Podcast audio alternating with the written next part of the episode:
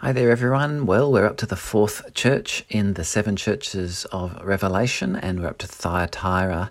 A couple of things just to make sure you're aware of and push that is the prayer morning this Saturday from 9 till 10 a.m.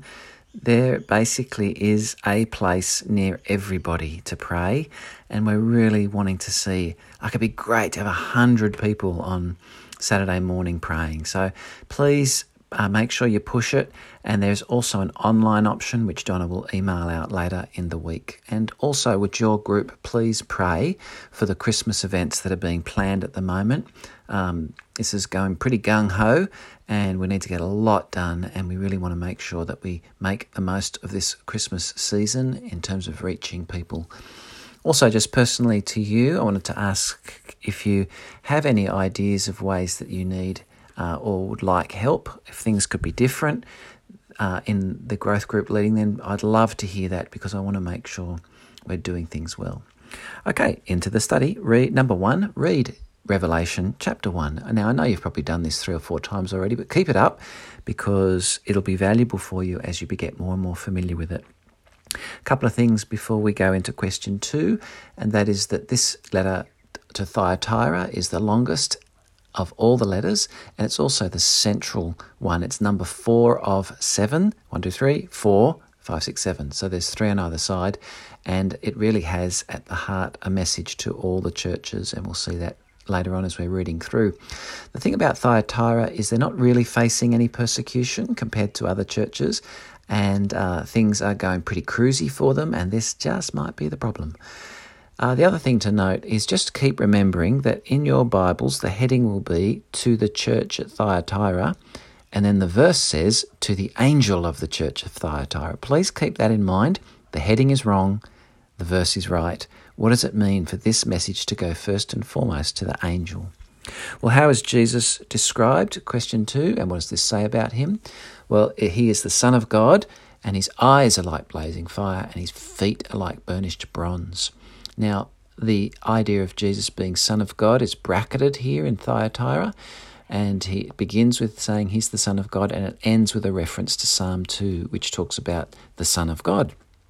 And so, uh, the idea here is that Son of God is not explicitly in the description in chapter 1. However, it might be that the whole description is a description of the Son of God, and hence this very central point in the end of the chapter, at the end of the um, church to Thyatira, uh, message of the church to Thyatira, there is the idea of sharing in the rule of the Son of God.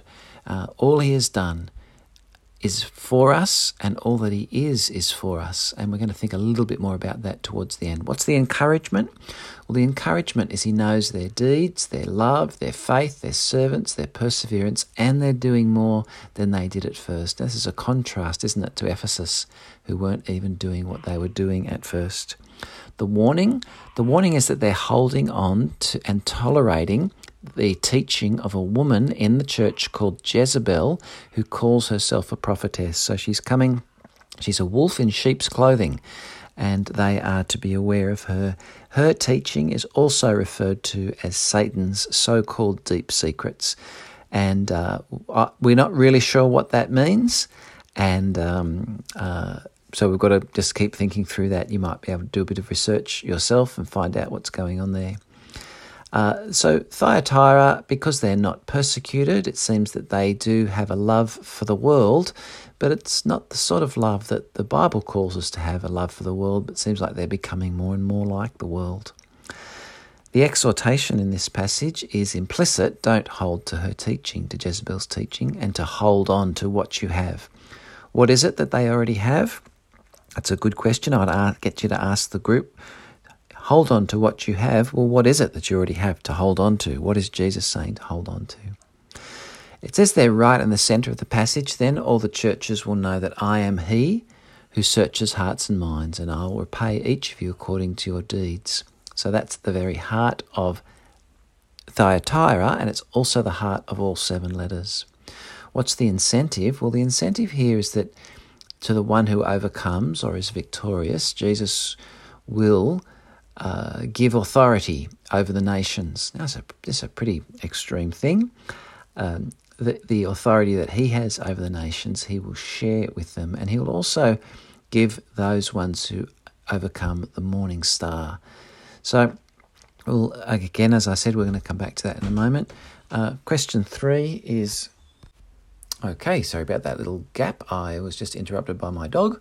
Um, anyway, um, question three, page the next page. What is this church doing well, and do you think Jesus would encourage our church for doing the same thing here?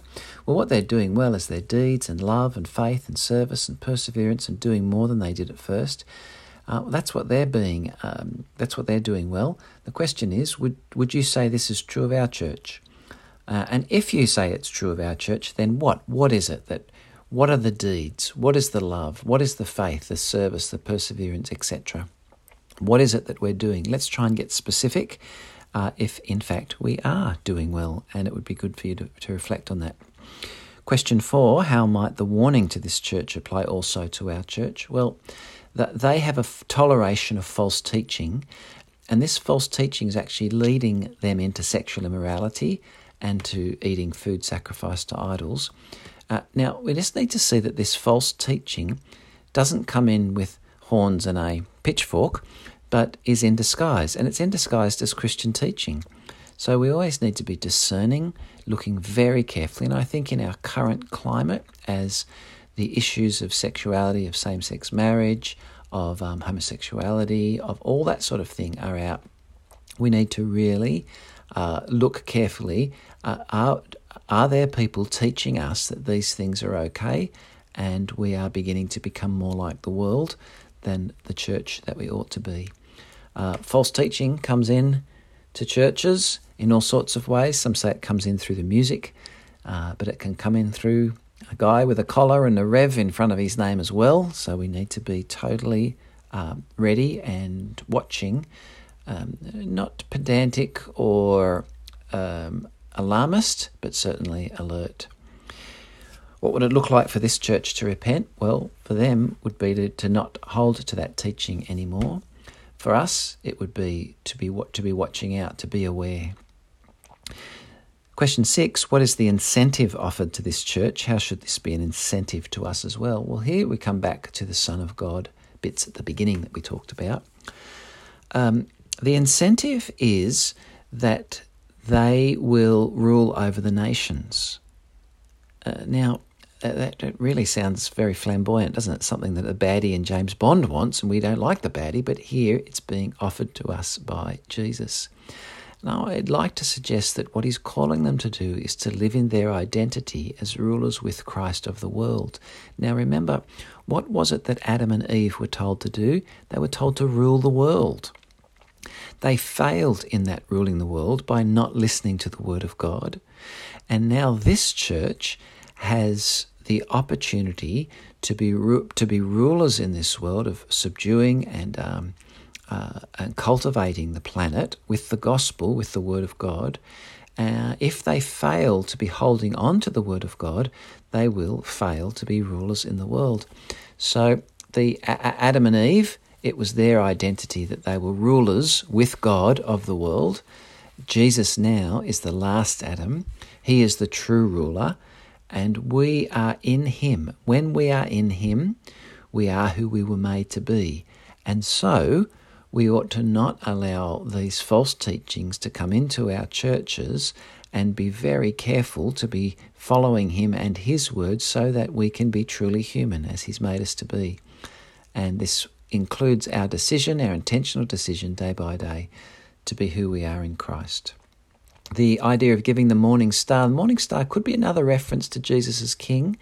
And the reason that I say that is in Numbers 25, it talks about a, um, a star will come out of Jacob, uh, the scepter out of Judah. Judah. And so there's this uh, paralleling or coordination of the morning star and of, of the scepter, the ruling, so the ruling of the Son of God. I think this idea of the people at the churches making sure that they are who they have been called to be makes sense that this is particularly the point in Thyatira, and so why Son of God is a, not an explicit term in chapter 1, which we've been reading, uh, but it is a, a term that over, over uh, a, a um, oh, what's the word? A, a one that uh, overarches all of those descriptions in chapter one of Jesus. Uh, the churches are to resist adapting to the culture, and where and culture that is where that culture is unbalanced or distorted, and they are to prefer kingdom culture. I suppose it might just add there if you want some extra bits to chew on. Uh, 1 Peter chapter 4 says that judgment is beginning today with the house of God, and this passage is about judgment happening in the church by Jesus for the sake of the church and for the sake of the world. Because where the church is not following Jesus, it is no longer being a kingdom haven for people to find refuge. It is just acting like the rest of the world. So please pray that we are a church that is a kingdom haven and is a church that listens to the word of God and passionately and wholeheartedly wants to put all of that into practice. And in, in that essence, be ruling with Jesus. Uh, there we go. Thank you, and I hope that your growth group goes well. See ya.